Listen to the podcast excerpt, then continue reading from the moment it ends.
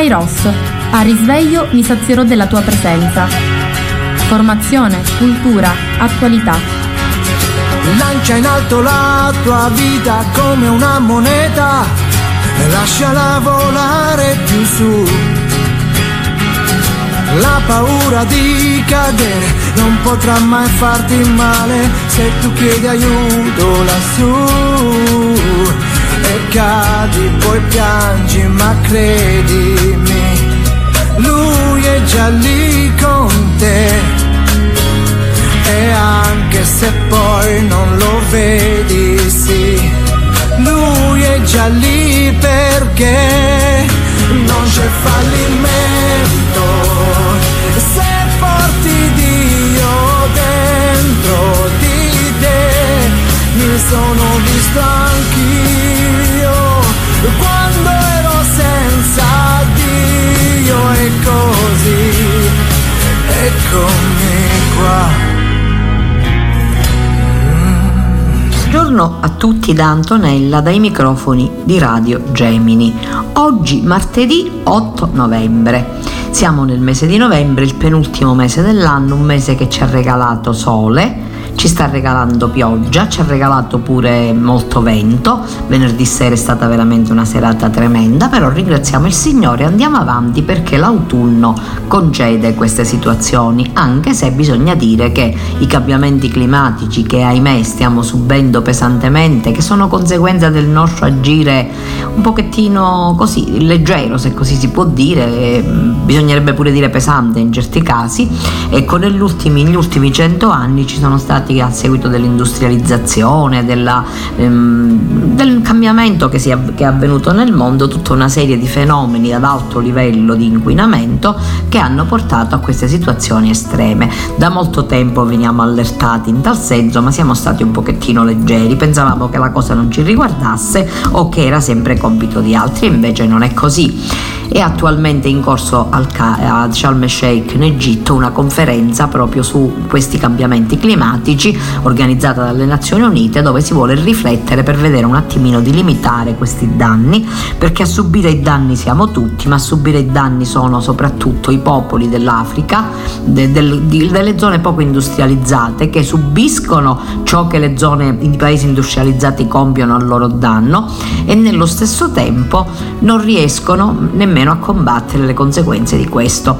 Guardate che le conseguenze sono enormi, non lo dico per allertarvi, ho, ho avuto la fortuna di ascoltare delle trasmissioni al riguardo in cui hanno parlato medici che dicevano che ci possono essere anche cambiamenti genetici portati dal, dal riscaldamento globale, dai cambiamenti climatici, cambiamenti di tutti i tipi che si ripercuotono sulla nostra salute, su quella dei nostri figli e su tutto il genere umano. Mm, mi, ho, ho, sentito dire per radio che eh, il padiglione del Pakistan, proprio in, questo, in questa conferenza, ha una scritta che dice ciò che avviene in Pakistan non rimane in Pakistan. Questo mi ha fatto riflettere molto perché tutti siamo responsabili. Dice ma io che posso fare? Tutti possiamo fare qualcosa eh, da attivarci per politiche più rispettose dell'ambiente, questo lo devono fare i governi, è vero, però noi possiamo fare bene la raccolta dei rifiuti, possiamo stare attenti, possiamo usare tutte quelle cose che sono in nostro potere per far sì che la terra, dono di Dio, il creato, Papa Francesco ci ha chiamato tantissimo a riflettere con un'enciclica apposita per riflettere su questo. San Francesco già allora, ai suoi tempi, ci invitava a rispettare il creato. Allora che cominci a sorgere laddove non c'è o che si potenzi e si migliori una coscienza ecologica di rispetto della terra che è dono di Dio data agli uomini perché la curino, la coltivino, se ne servano ma non la distruggono. Speriamo bene. E detto questo inizio con i saluti. Saluto tutte le persone che mi ascoltano, le mie amiche, Carmelina, la signora Rosalia, la mia carissima, eh, le mie carissime amiche, Rena Spataro a cui va tutto il mio affetto, Angela La Magra e tante altre amiche che non nomino ma che so che mi ascoltano. Grazie per questo. Spero di non annoiarvi, di farvi compagnia e di poter farvi trascorrere un'oretta pensando ad altro, magari ascoltando delle notizie o delle riflessioni, con molta modestia e con molta semplicità fatte da me. Saluto e ringrazio sempre il mio direttore Francesco Lopresti, grazie al quale riesco ad andare in onda. Voglio iniziare questa trasmissione di stamattina parlando del viaggio del Papa. Il Papa con la sua sedia a rotelle, io penso che sia stato molto molto di esempio questo Papa anziano che non ha più la salute di un tempo, che ha problemi nella deambulazione ma che non si scoraggia e tiene duro. Parte sempre dall'avere salutato la Vergine Maria a Roma, sale sull'aereo, affronta questi viaggi e va ad incontrare il popolo santo di Dio dove ce n'è più bisogno. Voglio cominciare leggendovi un bel discorso apparso su Vatican New Francesco, le società diventino palestre di fraternità. Incontrando i giovani del Bahrain, e io sono, ho assistito in televisione a questa trasmissione, il Papa invita a diffondere una cultura della cura, evitando di passare i giorni come turisti della vita. Mi ha colpito molto questa frase, turisti della vita. Essere lievito buono per una società amica e solidale. Questo l'auspicio in un tempo in cui divampano i conflitti e c'è il rischio che le differenze etniche e culturali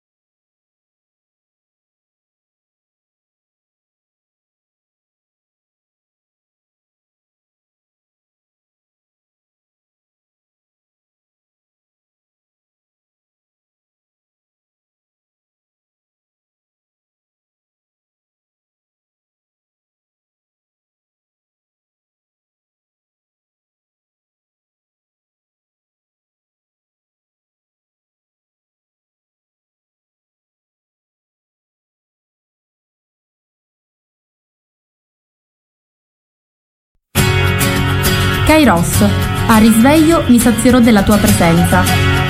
Formazione, cultura, attualità. Lancia in alto la tua vita come una moneta e lasciala volare più su. La paura di cadere non potrà mai farti male se tu chiedi aiuto lassù cadi, poi piangi, ma credimi, lui è già lì con te. E anche se poi non lo vedi, sì, lui è già lì perché non c'è fallimento. Se porti Dio dentro di te, mi sono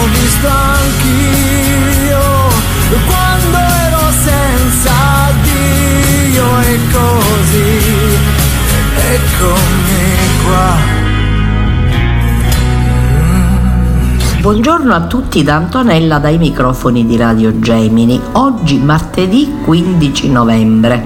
Il mese di novembre incalza perché il tempo lo sappiamo corre e quindi già ne abbiamo trascorso metà di questo mese che ha 30 giorni, quindi proprio siamo a metà esatta già si comincia a sentire l'atmosfera natalizia, io penso che i lavori di campagna siano per così dire a buon punto, per dirlo alla siciliana, perché già la raccolta delle olive è abbastanza avanzata, la semina penso pure, diciamo che si sta procedendo per poi arrivare all'inverno che ormai è molto vicino.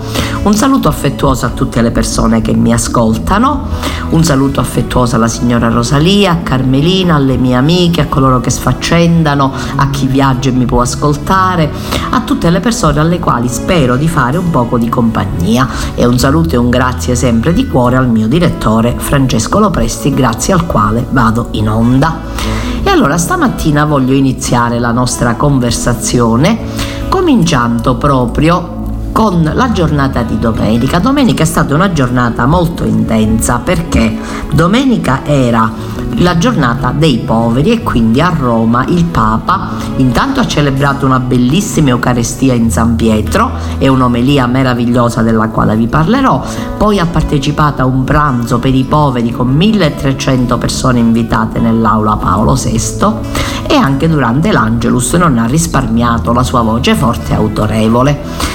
Leggo dalla redazione internet Francesco rompere quella sordità interiore che ci impedisce di ascoltare il grido di dolore soffocato dei più deboli. Sono le vittime penalizzate di ogni crisi non lasciarsi atrofizzare dalla rassegnazione neanche davanti a questa crudele terza guerra mondiale che colpisce soprattutto il popolo ucraino, non farsi incantare dalle sirene del populismo, non seguire maghi e falsi messia che propinano teorie fantasiose di disfattismo e complottismo e che in nome del guadagno proclamano ricette utili solo ad accrescere la ricchezza di pochi, condannando i poveri all'emarginazione.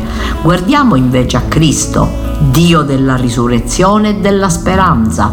Davanti a Lui riceviamo la forza e il coraggio per non avere paura davanti alle crisi. E guardiamo anche ai poveri, nel cui volto c'è Gesù. Loro sono le vittime più penalizzate di ogni crisi.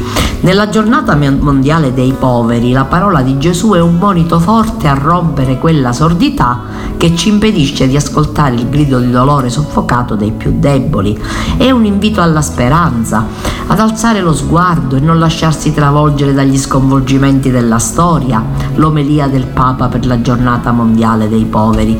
Per la sesta volta Francesco celebra la ricorrenza da lui stesso istituita nel 2016 nell'ambito del Giubileo della Misericordia e quest'anno in una basilica di San Biagio gremita da vescovi, sacerdoti e fedeli, tra cui diversi, diversi clochard e indigenti accolti da Caritas e altre realtà associative. Il Papa reitera il suo accordo il Papa reitera appunto il suo accordo, dicevamo, alza forte la sua voce contro questo terribile dislivello che si è creato nel mondo, contro il fatto che noi praticamente viviamo da, da distratti, non lo so, oppure siamo troppo presi dalle nostre cose per poterci occupare dei poveri, per poterci occupare di ciò che ci sta attorno e questo non è assolutamente un bene, non è assolutamente un bene. Ecco, riflettiamo tanto su queste cose, cerchiamo di comprendere cosa ci vuole dire il Papa. Il Papa ci chiama e fa un appello accorato per le vittime della sciagura della guerra che provoca la morte di tanti innocenti e moltiplica il veleno dell'odio. Il conflitto in Ucraina e in altre zone del mondo a cui il Papa fa riferimento è una crisi che si aggiunge ad altre crisi che affliggono il mondo, a cominciare dalla crisi generata dai cambiamenti climatici e dalla pandemia che ha lasciato dietro di sé una scia di malesseri non soltanto fisici, ma anche psicologici, economici e sociali. E oggi, sottolinea il pontefice, vediamo sollevarsi e levarsi ancora popolo contro popolo e assistiamo angosciati al veemente allargamento dei conflitti. Anche oggi, molto più di ieri, tanti fratelli e sorelle provati e sconfortati migrano in cerca di speranza e tante persone vivono nella precarietà per la mancanza di occupazione o per condizioni lavorative ingiuste e indegne e anche oggi i poveri sono le vittime più penalizzate di ogni crisi. Se il nostro cuore ovattato è indifferente, non riusciamo a sentire il loro flebile grido di dolore, a piangere con loro e per loro, a vedere quanta solitudine e angoscia si nascondono anche negli angoli dimenticati delle nostre città, rileva Francesco. Questi angoli nascosti, oscuri, dove si vede tanta miseria, tanto dolore tanta povertà scartata. Non lasciarsi ingannare. Il Papa fa proprio le parole di Gesù nel Vangelo di oggi quanto mai attuali. Anzitutto l'esortazione a non lasciarsi ingannare. Ingannare da cosa? dalla tentazione di leggere i fatti più drammatici in modo superstizioso e catastrofico, come se fossimo ormai vicini alla fine del mondo e non valesse più la pena di impegnarsi in nulla di buono. Se pensiamo in questo modo, ci lasciamo guidare dalla paura e magari poi cerchiamo risposte con morbosa curiosità nelle fandonie di maghi e oroscopi che non mancano mai. E oggi tanti cristiani praticanti vanno a visitare i maghi, cercano l'oroscopo come se fosse la voce di Dio o ancora ci affidiamo a fantasiose teorie propinate da qualche messia di ultima ora, indi e complottisti. Anche la psicologia del complotto è cattiva e fa male, ammonisce il Papa a braccio. Qui non c'è lo spirito del Signore, non c'è né andare a cercare i guru né questo spirito di complotto, lì non c'è il Signore.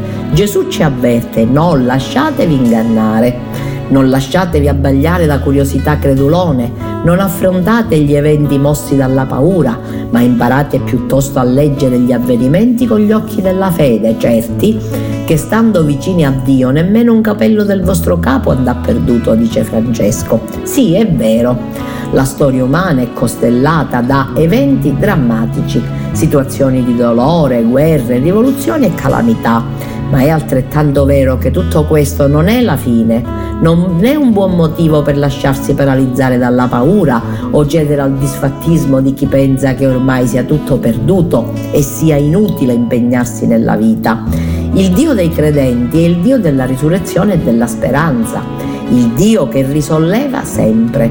Il discepolo del Signore non si lascia atrofizzare dalla rassegnazione, non cede allo scoraggiamento nemmeno nelle situazioni più difficili.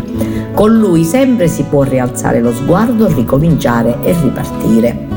Il cristiano allora, davanti alla prova, qualsiasi prova sia, culturale, storico, personale, si interroga che cosa ci sta dicendo il Signore attraverso questo momento di crisi. Anche io faccio questa domanda oggi. Che cosa ci sta dicendo il Signore davanti a questa guerra mondiale? che cosa ci sta dicendo il Signore. Ma mentre accadono fatti di male bisogna domandarsi pure che cosa concretamente posso fare di bene. La seconda esortazione di Gesù è infatti avrete allora occasione di dare testimonianza. Occasione, una bella parola, annota il Papa. Significa avere l'opportunità di fare qualcosa di buono a partire dalle circostanze della vita, anche quando non sono ideali. È quasi un'arte, un'arte tipicamente cristiana quella di non restare vittime di quanto accade. Il cristiano non è vittima e la psicologia del vittimismo è cattiva, ci fa male.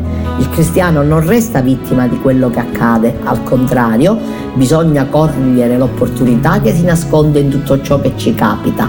Il bene è possibile, prende quel poco di bene, costruire anche a partire da situazioni negative. Ogni crisi è una possibilità e offre occasioni di crescita, ribadisce il Papa, perché ogni crisi è aperta. Ma cosa ci fa il cattivo spirito? Vuole che noi trasformiamo la crisi in conflitto, il conflitto è sempre chiuso, senza orizzonte e senza via di uscite. No, viviamo la crisi come persone umane, come cristiani, ma non trasformandola in conflitto, perché ogni crisi è una possibilità e offre occasioni di crescita. Lo dimostra la vita stessa. Spesso i passi davanti più importanti si fanno proprio all'interno di alcune crisi, di situazioni di prova, di perdita, di controllo, di insicurezza.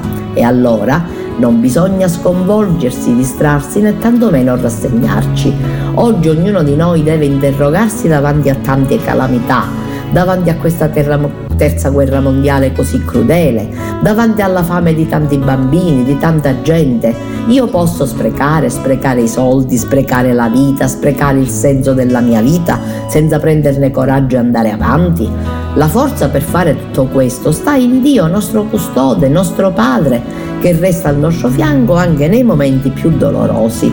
Amati da Lui, decidiamoci ad amare i figli più scartati, prendiamoci cura dei poveri, nei quali c'è Gesù che per noi si è fatto povero, insiste, guardando i fratelli e le sorelle che sono nel bisogno, guardando questa civiltà di scarto, con meno possibilità, che scarta i vecchi, che scarta i nascituri, tutto scarto. Guardando questo cosa, cosa sento io che devo fare come cristiano in questo momento?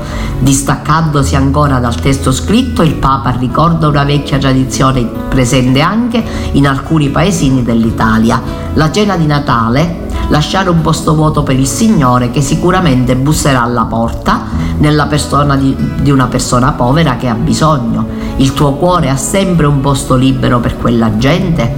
Il mio cuore ha un posto libero per quella gente o siamo tanto indaffarati con gli amici, gli eventi sociali e gli obblighi? Mai abbiamo un posto libero per quella gente. Lasciamo invece un posto al povero, nel cui volto, nella cui storia, nelle cui ferite c'è Gesù. L'ha detto lui, non dimentichiamolo mai. Respiri piano per non far rumore, ti addormenti di sera e ti risvegli col sole. Sei chiara come un'alba, sei fresca come l'aria. Diventi rossa se qualcuno ti guarda e sei fantastica quando sei assorta. I tuoi problemi, i tuoi pensieri vesti svogliatamente, non metti mai niente che possa attirare attenzione. Particolare, solo per farti guardare.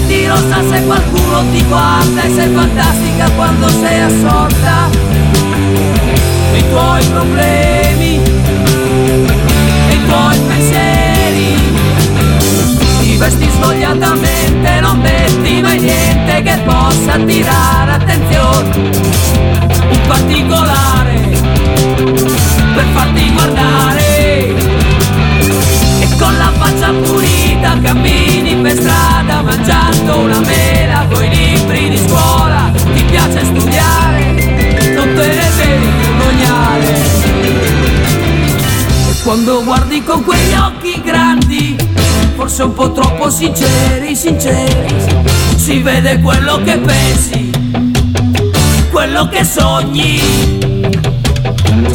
Qualche volta fai pensieri strani, con una mano, una mano ti sfiori. Tu sola dentro la stanza e tutto il mondo fuori.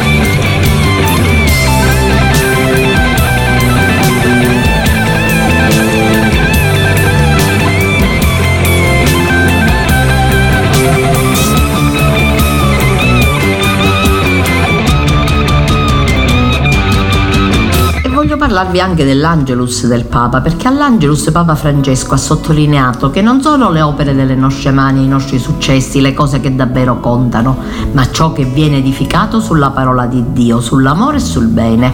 La via di uscita dalla precarietà delle cose terrene, afferma il pontefice, è la perseveranza. Scrive così Amedeo Monaco su Vatican New. Il Papa all'Angelus intreccia le parole con il Vangelo di questa domenica che ci porta a Gerusalemme. Alcune persone parlano della magnificenza del Tempio ornato di belle pietre, ma Gesù spiega che non sarà lasciata pietra su pietra, perché nella storia quasi tutto crolla, ci saranno, dice, rivoluzioni e guerre, terremoti e carestie, pestilenze e persecuzioni. Non bisogna quindi riproporre troppa fiducia nelle realtà terrene che passano. Sono parole sagge, afferma Papa Francesco, che però possono darci un po' di amarezza.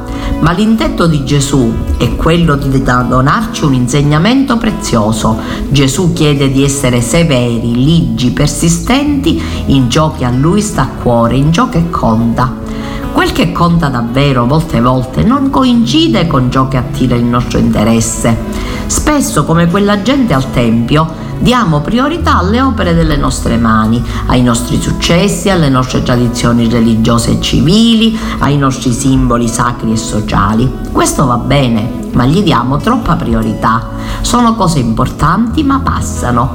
Invece Gesù dice di concentrarsi su ciò che resta per evitare di dedicare la vita a costruire qualcosa che poi sarà distrutto, come quel tempio, e dimenticarsi di edificare ciò che non crolla, di edificare sulla sua parola, sull'amore, sul bene. Essere perseveranti, essere severi e decisi nell'edificare su ciò che non passa perseverare e restare nel bene. La via di uscita da tutta questa precarietà che contraddistingue le cose terrene, sottolinea il pontefice, è racchiusa in una parola che forse ci sorprende, aggiungo io perché non la usiamo tanto onestamente. Gesù spiega il Papa, la svela nell'ultima frase del Vangelo odierno quando dice con la vostra perseveranza salverete la vostra fede. Questa via di uscita è dunque la perseveranza Ecco allora che cos'è la perseveranza? È costruire ogni giorno il bene. Perseverare è rimanere costanti nel bene, soprattutto quando la realtà attorno ci spinge a fare altro. Facciamo qualche esempio. So che pregare è importante, ma anche io come tutti ha sempre molto da fare. E allora rimando, no, adesso sono indaffarato, non posso, lo faccio dopo. Oppure vedo tanti furbi che approfittano delle situazioni, che dribblano le regole e smetto pure io di osservarle, di perseverare nella giustizia e nella legalità. Ma se questi furbi lo fanno, lo faccio anch'io. Stai attento a questo. Ancora, faccio un servizio nella chiesa, per la comunità, per i poveri, ma vedo che tanta gente nel tempo libero pensa solo a divertirsi e allora mi viene voglia di lasciare stare e fare come loro, perché non vedo dei risultati o mi annoio o non mi rendo felice. Perseverare invece è restare nel bene il Papa invita poi a porsi domande che interpellano il nostro cuore. Come va la mia perseveranza? Sono costante oppure vivo la fede, la giustizia, la carità a seconda dei momenti? Se mi va prego, se mi conviene sono corretto, disponibile e servizievole, mentre se sono insoddisfatto, se nessuno mi ringrazia smetto. Insomma, la mia preghiera e il mio servizio dipendono dalle circostanze o da un cuore saldo nel Signore? Se perseveriamo, ci ricorda Gesù, non abbiamo nulla da temere anche nelle vicende tristi e brutte della vita, nemmeno del male che vediamo attorno a noi, perché rimaniamo fondati nel bene sottolineando che la perseveranza è il riflesso nel mondo dell'amore di Dio, perché l'amore di Dio è fedele e costante, perseverante e non cambia mai, Francesco cita infine una frase dal libro I fratelli Karamazov del russo, dello scrittore russo Fyodor Dostoevsky. Non abbiate paura dei peccati degli uomini, amate l'uomo anche col suo peccato, perché questo riflesso dell'amore divino è il culmine dell'amore sulla terra. La Madonna, serva del Signore e perseverante nella preghiera, afferma infine il Papa, rafforzi la nostra costanza. Al termine dell'Angelus il pensiero del Papa è tornato all'Europa dell'Est. Rimaniamo sempre vicini, ha detto, ai nostri fratelli e sorelle della martoriata Ucraina. Francesco ha anche espresso i propri auspici per il vertice COP27 sul clima che si sta svolgendo in Egitto. Auspico che si facciano passi avanti con coraggio e determinazione nel solco tracciato dall'accordo di Parigi. Dopo aver ricordato che giorno 14 ricorreva il primo anniversario dell'avvio della piattaforma dell'azione Laudato Si, il pontefice ha salutato i membri della comunità eritrea di Milano ai quali ha assicurato la propria preghiera per il loro paese. Ecco, io ve l'ho detto più volte, quando posso ascolto sempre eh, ciò che dice il Papa. Lo ascolto perché mi piace, lo ascolto perché è molto importante, lo ascolto perché è una guida per la mia vita. Ecco, io eh, chiedo veramente al Signore che mi faccia sempre stare a contatto proprio con questa chiesa, con questa chiesa viva, con questa chiesa del Papa. Vi leggo pure il commento di Ilaria Sambucci a questa giornata. Suor Laura, solo loro il tesoro della Chiesa, si riferisce ai poveri, leggo sempre da Vatican New. Accudire gli abbalati, gli abbandonati e i moribondi, e questo è l'obiettivo principale delle figlie di Suor Camilla, Suor di San Camillo, scusate, che ricordano l'importanza della giornata dedicata ai poveri. Suor Laura Cortese. La croce rossa che portiamo sul petto ci ricorda che il volto di Cristo dobbiamo vederlo in quello dei sofferenti. Si celebra il 13 novembre questa giornata con l'invito ripreso dall'Apostolo Paolo a tenere lo sguardo fisso su Gesù, il quale da ricco che era si è fatto povero per voi, perché diventaste ricchi per mezzo della sua povertà. Bisogna allontanare l'indifferenza e spesso il senso di fastidio verso i poveri. Come ha affermato più volte il Santo Padre, Gesù lo possiamo riconoscere nel volto dei nostri fratelli, in particolare dei poveri, in particolare nei malati, nei carcerati, nei profughi. Sono carne viva del Cristo sofferente, immagine visibile del Dio invisibile. È proprio questa la missione delle figlie di San Camillo, congregazione religiosa formata nel 1892 da Luigi Tezza e da Santa Giuseppina Vannini che pone al centro della sua opera l'esistenza corporale e spirituale ai malati. Noi siamo Cristo misericordioso che si, cri- si, china verso Cristo crocifisso, spiega Suor Laura. Oltre ai tre voti comuni a tutti i religiosi, povertà, obbedienza e castità, noi figlie di San Camillo sulla scia di dell'Ellis abbiamo un quarto voto, ovvero quello di assistere i malati mettendo a rischio la nostra vita. La congregazione delle figlie di San Camillo è nata dall'intuizione di Luigi Tezza, un padre camilliano, che ha sentito il bisogno che in quest'ordine ci fosse un ramo femminile. Il santo di Bucchianico diceva infatti di curare gli infermi e servire ai poveri come una madre cura il suo unico figlio infermo. Un segno che caratterizza le figlie di San Camillo è la croce rossa cucita sul loro abito. La croce indica il sacrificio e l'offerta per amore, il colore rosso, spiega Suor Laura, ci ricorda il sangue di Cristo che ci ha salvato, una salvezza che va intesa sia come salute del corpo ma anche come salvezza dell'anima. Osservando la croce si nota che in questo non ha sopra il Cristo, perché sottolinea Sor Laura, Cristo crocifisso lo dobbiamo vedere nel malato. La religiosa ricorda inoltre l'importanza di celebrare la giornata mondiale dei poveri, perché rappresentano il tesoro della Chiesa, la perla preziosa da andare a scovare. Conosciute come suore camilliane, le figlie di San Camillo sono un istituto religioso femminile di diritto pontificio. Oggi l'ordine è attivo in quattro continenti e 23 paesi, tra cui l'Italia, Germania, Argentina, Brasile, Burkina Faso, Filippine e India. Accogliere, assistere e curare le ferite non solo del corpo ma anche dell'anima è la missione delle figlie di San Camillo che nello spirito della fondatrice operano in diversi campi attività tra cui ospedali, ambulatori, dispensari, case per anziani, assistenza a domicilio, lebrosari e missioni. Suor Gemma Gianiorio, figlia di San Camillo, racconta ai microfoni di Vatican News Radio Vaticana il momento in cui ha ricevuto la chiamata del Signore. Avevo 21 anni ed è stata per me folgorante. Stavo per sposarmi, ma sentivo nel profondo che mi mancava qualcosa. Volevo fare di più per celebrare il matrimonio dovevo prima ricevere il sacramento della cresima, così iniziai a frequentare i corsi previsti nella mia parrocchia e qui incontrai Andrea Santoro, un sacerdote che mi aiutò a capire la mia vera chiamata. Suor Gemma fa parte della congregazione da 31 anni, durante i quali ha accompagnato e continua ad accompagnare molti ammalati alla morte. Una delle caratteristiche di quest'ordine è appunto la vicinanza ai moribondi. Vado ogni giorno all'hospice, qui trovo storie, persone che vengono segnate dall'amore di Gesù, conclude Suor Gemma, ed è bellissimo vedere gli ammalati fare esperienza della tenerezza dell'amore e della misericordia di Dio. Se li ha già visto che cosa ti può crollare addosso, se li è già stata punita per ogni sua distrazione o debolezza, per ogni candida carezza data per non sentire l'amarezza.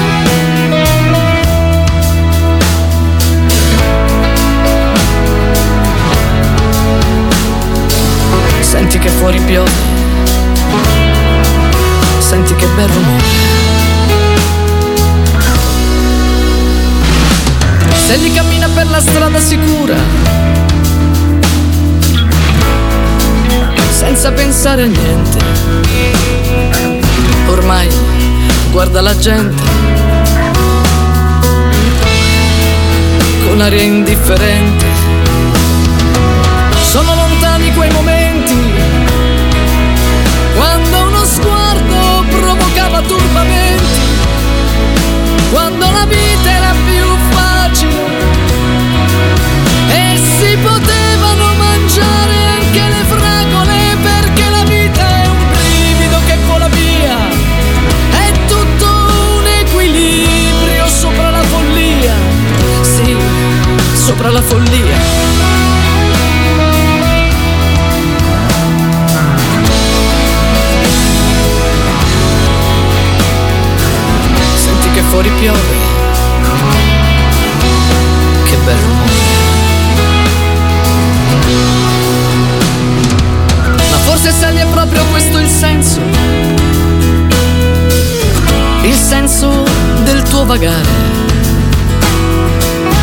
Forse davvero alla fine ci si deve sentire, e chi lo sa, un po' male. Forse alla fine di questa triste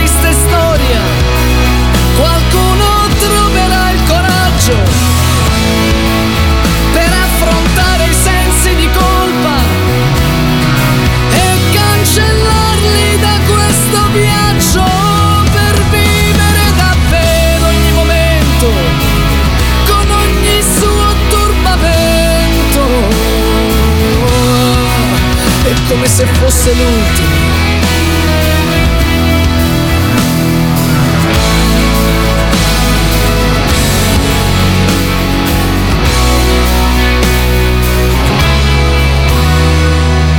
Sally cammina per la strada leggera. Ormai è sera. Si accendono le luci dei lampioni. E tutta la gente corre a casa, corre davanti alle televisioni.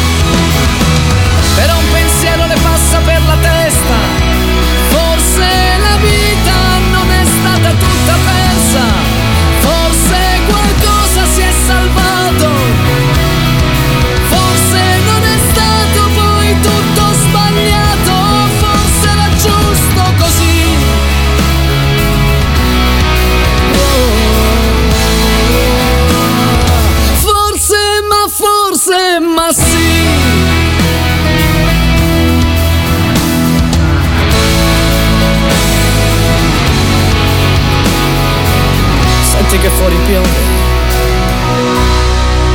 Lo senti? Che bel rumore.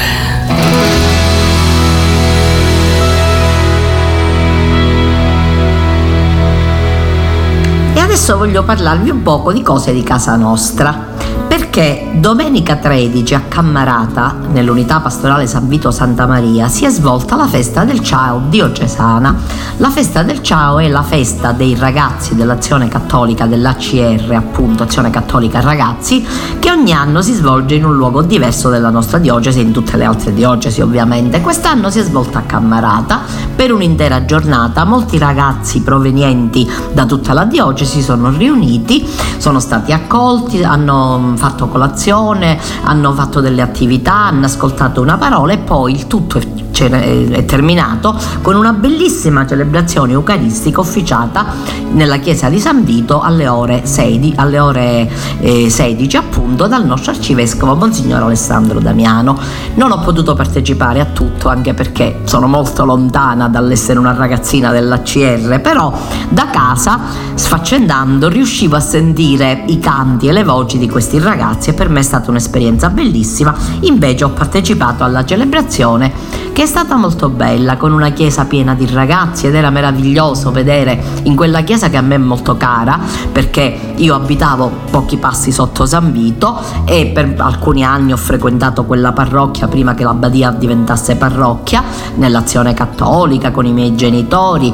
Ero, la mia famiglia era molto legata a questa chiesa anche perché il mio defunto vescovo, Monsignor Antonino, lo zio vescovo Monsignor Antonino Catarella, era stato parroco di San Vito prima di diventare, eh, di essere chiamato ad Agrigento e poi diventare vescovo di Piazza Armerina. E poi la chiesa l'ho sempre frequentata durante il mese di maggio per, per ricorrenze particolari, ero molto legata a Monsignor Consiglio, a Monsignor Russotto, devo dire che è una chiesa che mi sta a cuore, lo dico con franchezza. Ieri sono stata felice di recarmi in questa chiesa e di vedere intanto che è stata molto molto ben curata, molto restaurata ultimamente, specialmente la sacrestia e tutti i locali. E poi anche la chiesa eh, piena di ragazzi ragazzi, una celebrazione eucaristica molto bella, dei canti bellissimi e le parole toccanti del nostro arcivescovo. Un'omelia bellissima, molto comprensibile ai ragazzi con un linguaggio moderno e attuale che arriva direttamente al cuore dei ragazzi perché prendendo spunto dalla parola del Vangelo di ieri che veramente è altamente catechetica, il vescovo ha invitato i ragazzi e tutti a non avere paura, a impegnarsi in prima persona perché abbiamo la sicurezza che nessun capello ci sarà torto in quanto la nostra garanzia è Gesù Cristo e l'amore del Padre, ma nello stesso tempo ciascuno di noi deve un attimino impegnarsi, deve eh, mettersi al lavoro nella vigna del Signore, nella propria situazione, nella propria realtà. Il Vescovo ha invitato i ragazzi a farsi portavoce della speranza cristiana nelle loro comunità, nelle loro parrocchie, nelle associazioni, in famiglia, a scuola, a testimoniare la forza del risorto. Ringrazio tanto il nostro Padre Vescovo che ha sempre una parola forte per noi e vi dico che poi l'ho incontrato anche in sacrestia, sono andata a salutarlo e come sempre mi ha fatto bene avere un contatto col padre della nostra diocesi, voglio ricordarlo, il vescovo e il padre della diocesi.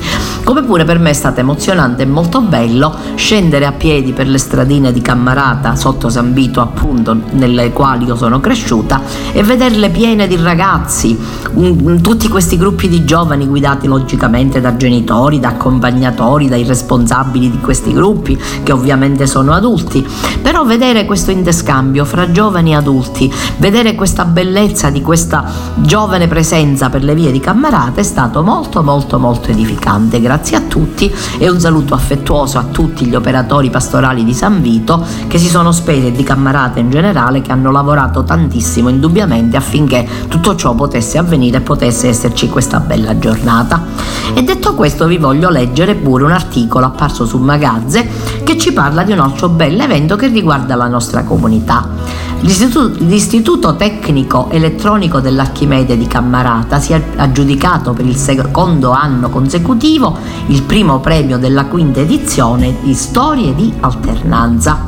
L'iniziativa promossa da Union Camere e dalla Camera di Commercio italiana, a cui ha aderito la Camera di Commercio di Agrigento, ha l'obiettivo di valorizzare e dare visibilità ai racconti dei progetti dell'alternanza scuola-lavoro realizzati dagli studenti e dai loro tutor. La cerimonia di premiazione a cui hanno partecipato numerosi istituti scolastici di secondo grado della provincia di Agrigento si è svolta venerdì 11 novembre presso la sala Fazzello del Museo Archeologico Pietro Griffo di Agrigento e ha avuto come protagonisti gli alunni delle classi quarta e quinta dell'indirizzo elettro- elettrico-elettronico dell'Istituto Tecnico di Cammarata accompagnati dai docenti alla presenza della dottoressa Giussi Gugliotta, dirigente scolastica. I ragazzi del tecnico hanno raccontato attraverso un video breve ma intenso la loro, di la loro esperienza di alternanza scuola-lavoro svolta su una nave da crociera del gruppo Grimaldi. Guidati dai tutor scolastici aziendali, hanno integrato la preparazione teorica con l'esperienza pratica in un ambiente di lavoro stimolante, constatando i principi di applicazione dell'elettronica e dell'elettrotecnica in campo navale. Vivendo le giornate insieme in maniera intensa e sempre a contatto, i ragazzi hanno avuto la possibilità di conoscersi di più, di scoprirsi e si sono resi conto che nessuno basta a se stesso, ma ognuno è unico e speciale. Grande la soddisfazione espressa dalla dirigente scolastica Giusy Gugliotta, a cui è stata consegnata la pergamena, la quale ha sottolineato nel suo intervento la bravura dei suoi studenti, ancor di più dei docenti, per avere saputo trasferire valori di tolleranza e di solidarietà tra i giovani, come antidoto all'indifferenza e alla discriminazione, concludendo poi così una scuola che include, che fa squadra, è la scuola che ci piace e che vogliamo. L'Archimede, dopo la premiazione a livello provinciale, passa di diritto alla selezione nazionale, che premierà i migliori racconti multimediali riguardanti le esperienze di alternanza scuola-lavoro. Mi piacciono le belle notizie che ci riguardano perché abbiamo delle eccellenze in questo territorio e sono stanca, ve lo dico e ve lo ripeto perché l'ho detto più volte di sentire dire sti giovani di oggi, sti giovani di oggi. Sti giovani di oggi sono una meraviglia, sono una forza della natura.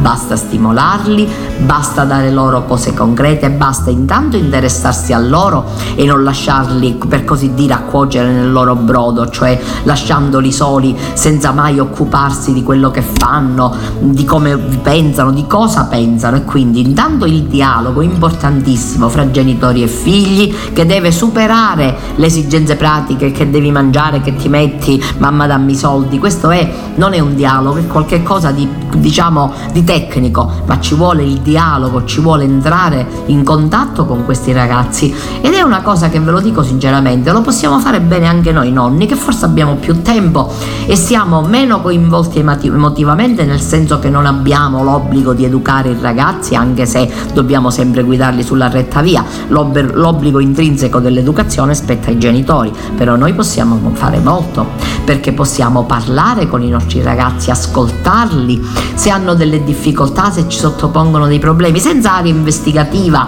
senza volere per forza fare eh, interrogatori che ai ragazzi non piacciono assolutamente, assolutamente. I ragazzi di oggi sono stati definiti, hanno definito gli adulti in un'indagine che è stata svolta a livello nazionale insicuri, eh, poco, poco, diciamo, poco significativi, ecco, insicuri soprattutto e anche distratti. Quindi non diamo una bella esperienza di noi, non diamo una bella impressione ai nostri giovani. Allora recuperiamo sicurezza e non facciamo gli inquisitori, bensì interessiamoci semplicemente con molta, con molta graziosaggine, con molta delicatezza della vita dei ragazzi che ci stanno attorno e in un certo senso cerchiamo di stimolare loro al dialogo con noi per comprendere le loro ragioni, per ascoltarli, perché hanno tantissimo bisogno di essere ascoltati. Se i ragazzi si sentono ascoltati e compresi, sicuramente si relazioneranno bene con noi.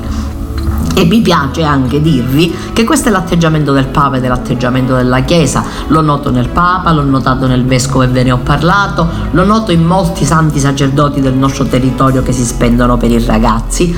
E mi piace anche ricordarvi una cosa molto bella. Ieri sera, domenica sera per caso su, su Facebook è comparso un video che mh, ci propone delle immagini relative al liceo scientifico di Cammarata. Io vado molto fiera delle nostre scuole di ogni ordine e grado perché la scuola è il luogo dove i nostri ragazzi ricevono l'istruzione. Il diritto all'istruzione è un diritto che è stato conquistato, non si è nati con questo diritto. Carlo Magno ha inventato le scuole ai suoi tempi, però sono dovuti passare molti molti anni e molti secoli perché la scuola potesse essere obbligatoria e diciamo che la scuola obbligatoria è una conquista dell'era moderna e di questo sono ben fiera perché l'ho detto più volte, lo ripeto, il mio zio vescovo diceva sempre la cultura è importantissima perché aiuta i ragazzi ad aprire la mente. Allora questo video è bellissimo, ci presenta delle immagini molto belle, io faccio i complimenti alla dirigente scolastica, ai ragazzi, ai, dir- ai docenti, al personale ATA, a tutti per la realizzazione di questo bellissimo video. E permettetemi una cosa personale, faccio i complimenti a mh, Dorotea, mh, Dorotea Cannistraro che a quanto pare ha curato la coreografia di questo video. Abbiamo dei talenti enormi in questo paese a livello musicale, a livello appunto di coreografie, mh, mm, l'ho scoperto da poco ma lo dico con gioia, a livello anche di tantissime altre cose. Allora, anziché dire questi giovani di oggi, cerchiamo di stimolarli, cerchiamo loro di dare cose buone. Sicuramente troveremo de- dei giovani molto responsabili che sapranno impegnarsi a livello personale a livello anche comunitario e ci renderanno onore perché no, diciamolo con gioia. Le notti non finiscono all'alba nella via. Le porto a casa insieme a me, ne faccio melodia e poi mi trovo a scrivere chilometri di lettere sperando di vederti ancora qui. Inutile parlarne sai, non capiresti mai.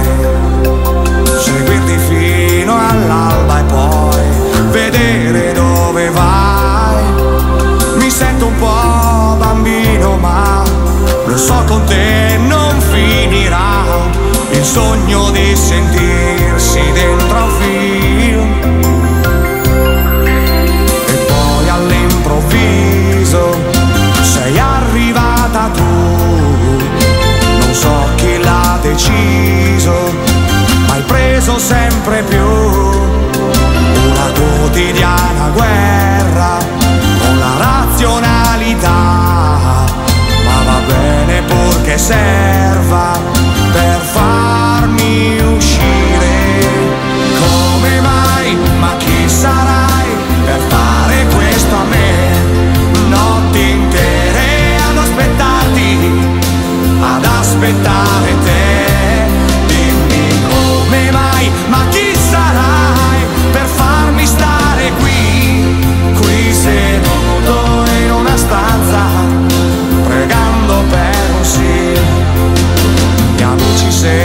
sapessero che sono proprio io, pensare che credevano che fossi quasi un dio fermavo mai, nessuna storia inutile, uccidersi d'amore, ma per chi? Lo sai all'improvviso, sei arrivata tu, non so chi l'ha deciso, ma hai preso sempre più una quotidiana guerra con la razionalità va bene purché serva per farmi uscire. Come mai? Ma chi sarai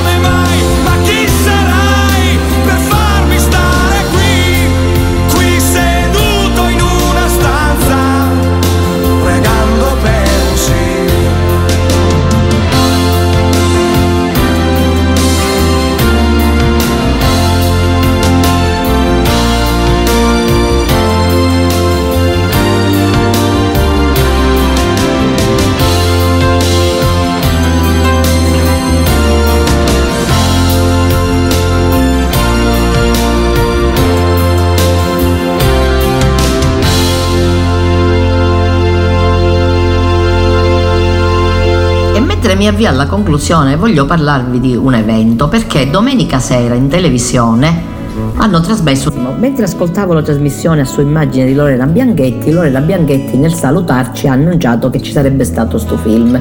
Nel pomeriggio ho ricevuto varie eh, vari messaggi da parte di amici, da parte del nostro carissimo Don Andrea Militello che è stato qui con noi e che si trova adesso dirigendo alla parrocchia di Fontanelle, che mi invitavano a vedere questo film. L'ho visto, è stato meraviglioso. Atto di fede è un film del 2019 è un film che è tratto da una storia vera, il miracolo avvenuto all'adolescente che sembrava morto, John Smith. È un film incentrato su questa storia vera che si svolge in America, a St. Charles in Missouri. Come tutti i ragazzi della sua età, John, che è un bambino adottato da Joyce e Brian, frequentava la scuola media e praticava sport fino a quando la sua vita è cambiata a seguito di una tragedia. Il 19 gennaio 2015 il ragazzo e due suoi amici stavano passeggiando sul laghetto ghiacciato. Il ghiaccio si è rotto, i ragazzi sono precipitati nell'acqua gelida. Un ragazzo si è arrampicato subito e si è salvato, John invece è rimasto intrappolato. In quel momento sapevamo tutti che la possibilità che noi ci morissimo era molto reale, ha raccontato John, ma i due amici sono riusciti a uscire e lui non ce l'ha fatta. Le sue urla si sentivano dal fondo del lago. Quando il sommozzatore Tommy Shane lo ha trovato era già apparentemente morto, è rimasto sott'acqua per più di 20 minuti e dopo 15 minuti John Smith è stato finalmente turato in superficie dai primi soccorritori sua temperatura di 31 gradi, ci sono stati un sacco di problemi, prima di dichiarare l'ora del decesso fu, fa- fu fatta arrivare la madre adottiva del ragazzo e il medico decise di lasciarle la possibilità di vedere il figlio e di dargli l'ultimo saluto, facendole credere che John fosse vivo anziché morto. In questa telefonata la donna ha raccontato che eh, avendo adottato il bambino a 5 mesi era sempre stata terrorizzata, stava facendo volontariato insieme al marito eh, in un paese eh, per far aprire una scuola e pensarono all'adozione. La coppia non aveva figli e accolse questo ragazzo. Quando la donna arrivò in ospedale il ragazzo era quasi morto e ha capito che mh, mm, mm, non ce l'avrebbe fatta. Si è messa a pregare. Eh, ricordò le scritture che aveva ascoltato in chiesa per tutta la vita. Era una donna molto religiosa. Lei e il marito. E che lo Spirito Santo risuscitato avrebbe risuscitato Gesù dai morti. Non avendo nulla da perdere parlava ad alta voce dicendo credo in un Dio che può fare miracoli. Spirito Santo ho bisogno che tu venga subito a ridare la vita a mio figlio. Mentre Joyce pregava il corpo del figlio si è, si è animato. E quindi i medici sono intervenuti subito subito per cercare di salvarlo, lo hanno trasportato in un genio specializzato, però questo medico di fama mondiale a cui era stato affidato si è reso conto che anche se John fosse sopravvissuto avrebbe avuto guai neurologici molto forti. La donna per 16 In Blu 2000 News Buongiorno da Antonella Mitola. La guerra in Ucraina Zelensky non esclude di aprire il dialogo alla luce della liberazione dai russi della città di Kherson, ma le autorità di Kiev ribadiscono di non voler sottostare a pressioni sul negoziato. Al G20 in corso a Bali si è espressa la condanna per l'aggressione della Federazione russa contro l'Ucraina. Sentiamo il generale Leonardo Tricarico.